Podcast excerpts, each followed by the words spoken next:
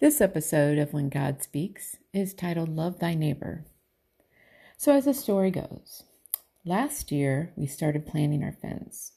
Our one year old Labradoodle Barney loves all of his neighbors, and we definitely needed to fence in his friendly neighborhood spirit so he could greet others from inside the fence rather than darting across the street. We started the normal building process, obtaining a survey and having a fencing contractor give us an estimate. Well, the fence construction was to start the next spring. No worries, as spring was quickly here and we obtained our building permit. Spring came and went. So did summer, and no fence. We talked to many contractors, old and new, and finally, six months later, one came out to build our fence. In the meantime, one of our neighbors who lives catty cornered behind us and is a relative newcomer to the neighborhood also had his property surveyed. And it just so happens his surveyor placed a survey stake directly at the end of our driveway, which, according to our survey, was about seven to eight feet onto our property. We didn't approach our neighbor at this time, and we just didn't really want to deal with it. In addition to encroaching on our property, his surveyor scarfed up three other of our neighbors' yards as well. Needless to say, loving the neighbor was not happening in this hood at the time. And so the fence building began. It was on a Tuesday. I remember it so clearly, even though my brain was in a fog fighting a darn cold. I had just returned home from work and teaching yoga and looking forward to hopping in bed at an early hour when no sooner had I pulled in the drive and opened my car door did Mr. Neighbor start yelling at me, Hey, you got a big problem. You are building that fence on my property. And so on and so on. Words were said on both sides, and I am not proud of my response. But I felt verbally attacked.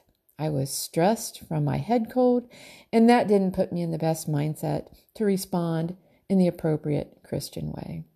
Looking back, I feel embarrassed and I ask God to forgive me. I was stoked though. Mr. Neighbor was getting yelled at by Mrs. Neighbor. She's trying to get him to chill and get him into the house, and finally he did go in.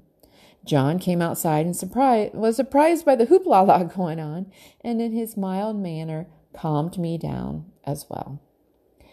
So rather than hitting the sack early, I scoured the county and city records and confirmed my property info. And I was correct. At least I kept thinking. The next step would be to go to count, the county recorder's office and actually see the plat maps, the conveyance documents, and further validate that I was correct. So I'm fortunate to have the ability to work from home at times and decided that it was best on Wednesday the next day because of my cold and also I could keep an eye on the fence construction and head to the county recorder's office at lunch. My morning started normally, reading scripture and my Bible plan, and then I decided to take a peek at Facebook. And what is the very first thing that pops up on my feed? Talk to your neighbor. Okay, God, OMG, and all that stuff. I hear ya. What a smack in the head, right? So I decided I would go over and talk to Mr. Neighbor after I visited the recorder's office. So I went to the recorder's office, got my information, took pictures of the plat books and all of that happy stuff. And then I decided to pop by my neighbor's home, and he wasn't there. So I scribbled my name and number on a piece of paper and asked them to call us to chat, and I dropped the letter in the mailbox. Well, Wednesday night came and went.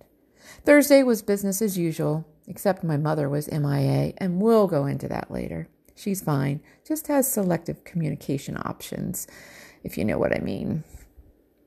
So Mr. Neighbor does give me a call, and he apologized for jumping on me Tuesday night.